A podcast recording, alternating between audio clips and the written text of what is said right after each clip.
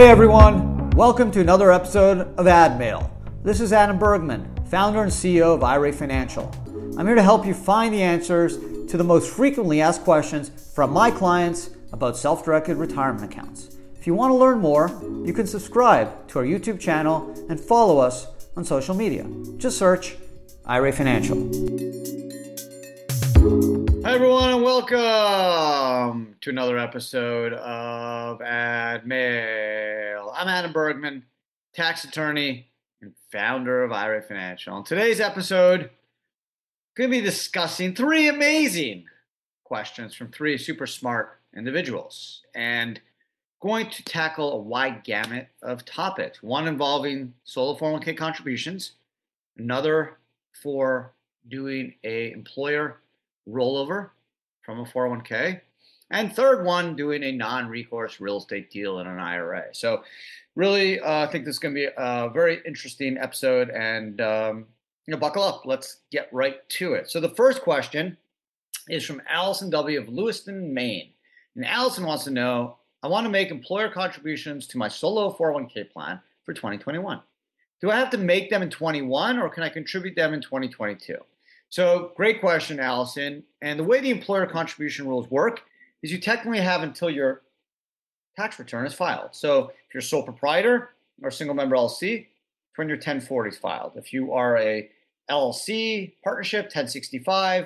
If you're a C or S corp, it's an 1120 or an 1120S. So, basically, you can make employer contributions in 22 for the 21 taxable year, so long as you make them before you file your return for the 21 year in 2022.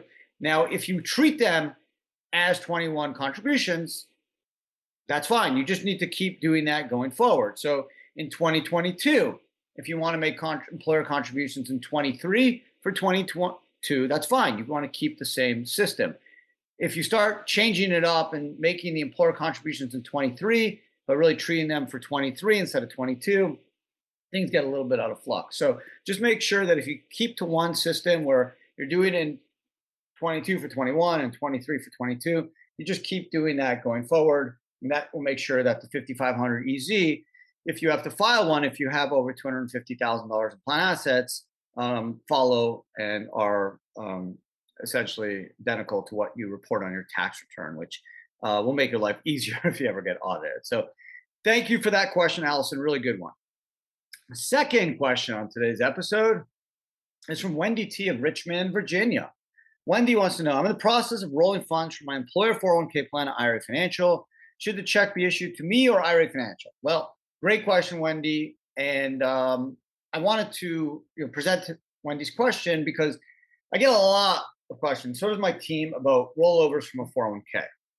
There's about $500 billion rolled over from pension plans slash defined contribution plans uh, each year okay, to IRAs. So it's the biggest source of, of IRA transfer wealth is from rollovers. Now, generally, rollovers are tax free, right? When you move them from a 401k, 403b, 457, so long as you leave your job, you're over the age of 59 and a half, generally you'll have access to your 401k or defined contribution plans. Then you can roll them to an IRA tax free. And there's two methods. There's a direct way, Wendy, where the check is issued to IRA Financial Trust, Company for the benefit of Wendy T IRA. That's the most common. It could be a wire, it could be a check. If the check is cut to you individually, Wendy, that's a problem. Okay, this is an issue that some people unfortunately fall themselves find themselves into, and it becomes a 20% withholding nightmare. Technically, you're allowed to ask for the funds in your name, and then you have 60 days to roll them into an IRA. The problem with that is generally the employer, if you don't um, notify them otherwise, will withhold a 20% clip. And then it's up to you to make up that 20% to get that money back in your plan. Because if you don't, guess what? The 20% is gone. Even if it's a direct rollover, you've essentially lost those funds and they're treated as a distribution. So um, it becomes problematic. It's generally done right, but make sure your employer knows uh, and that's why I always tell clients if you want to do a rollover at IRA Financial, open an account first because you're going to want to provide your former employer or the financial institution associated with the 401k your IRA info, the institution, IRA Financial Trust Company, the account number, right? The address or wire info. This way, it all gets done custodian to custodian and it's tax free. Versus if they cut the check in your name, Wendy, you could potentially have 20% withholding tax issues and it becomes an absolute nightmare. Plus, you can only do that once every 12 months. Uh, whereas direct rollovers, direct transfers, you can do it as, as many times as you wish. There's no limitation. So it's a very important point. It's a great question. Um, I just actually spoke to someone a couple days ago uh, who had this issue happen where their employer, um, through their third party administrator, just, I guess, screwed up, got wrong information.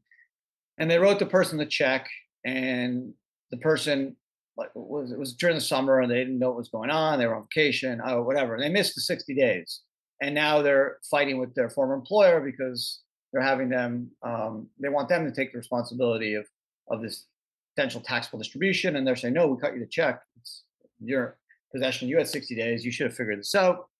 The client said, well, I didn't want to do it this way. It should have been direct. It should have never have gone to me. So if you can avoid all that by just doing a direct rollover right to an IRA, so open the IRA first, and then you provide all the IRA account info, and have the check issued to the IRA to the you know custodian. Let's say it's Vanguard uh, for the benefit of the IRA, or IRA Financial for the benefit of your IRA, and it will get done tax free. Third, final question on today's podcast is from YouTube, and this individual wants to know: I have a real estate deal that I want to use my IRA, but will also need a loan. How available is a non-recourse loan? Is it really a viable option? So this individual knows the rules that when you borrow money that you want to use with your IRA, the loan must be a non-recourse loan. And a non-recourse loan is a loan you do not personally guarantee. So if you go get a mortgage for a home, that's generally a recourse mortgage, meaning if you don't pay that loan, they obviously can take your house. They can also go after you into personal bankruptcy. A non-recourse loan means the lender's only recourse is the underlying asset, the property. They cannot go after you personally. So clearly, the reason that a non-recourse loan must be used in the IRA context is unfortunately the IRS rules under 4975 C1B state that an IRA owner cannot personally guarantee an obligation of the IRA. Good rule, probably not, but you know, no one asked me when when these rules were created, you know, 35 years ago or 40, I should say more, more than that, 40, 47, right, 48 years ago. So those are the rules. So it's got to be a non-recourse loan. And again, the lender is taking more risk. So generally, a non-recourse loan is going to cost you more. It's going to cost a few more points because the lender has more risk potential because all they can do is take the underlying asset. So they have more risk, a higher risk profile, and they're going to ask you to put more down, generally 30 to 40% down minimum.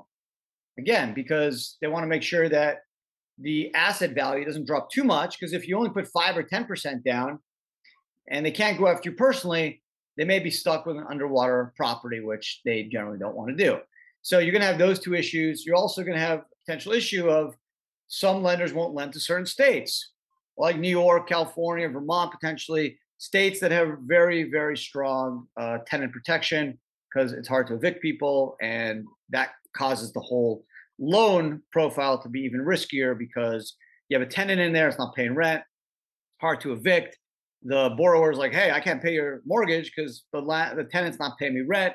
Take the asset back, and now the lender's stuck trying to evict this person, and it could be a very long, um, drawn out process, which no lender wants to deal with. So generally, it's available. We have a whole list of non-recourse lenders. They've helped oh, thousands of our clients over the last 12 years. So that's not a problem. If you're a client of ours, we'll happily provide you a list. Great, great lenders, great people, but you're to definitely have to pay a few more points than you're used to. You're to have to put more down, 30, 40% at least. And there are certain states, if the property will be located in, that non recourse lending may not be an option for you. So in that case, you're going to have to go find a, a friend, right? It can't be a lineal descendant, can't borrow money from a parent, child, spouse, daughter-in-law, son-in-law, or any entities controlled by such persons. Obviously, yourself you can't do. So you're looking at friends, brothers, sisters, aunts, uncles, cousins, neighbors, third parties.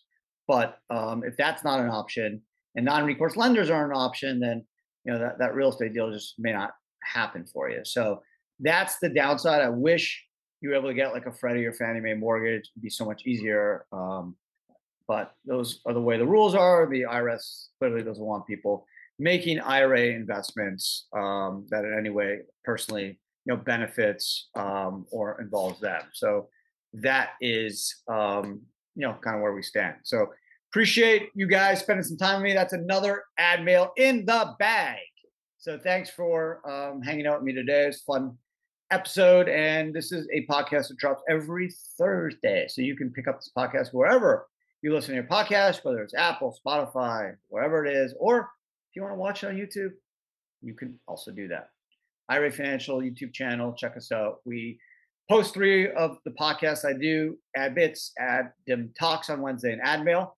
This podcast and three to four videos a week, uh, including a YouTube live, which generally is every Wednesday, 12 noon Eastern Standard Time. Um, you subscribe, you get notification when I go live, and obviously you can watch at your convenience. Um, lots of fun. If you're interested in self-directed retirement world, uh, great, great, great contact, great source of information, and um, you know I do it for all you guys. So this is my passion. This is what I love doing, educating all of you on the power of the self-directed retirement world, and um, just super happy that that so many people enjoy it. So have an amazing, amazing day. Thanks for listening, and uh, cheers. Take care.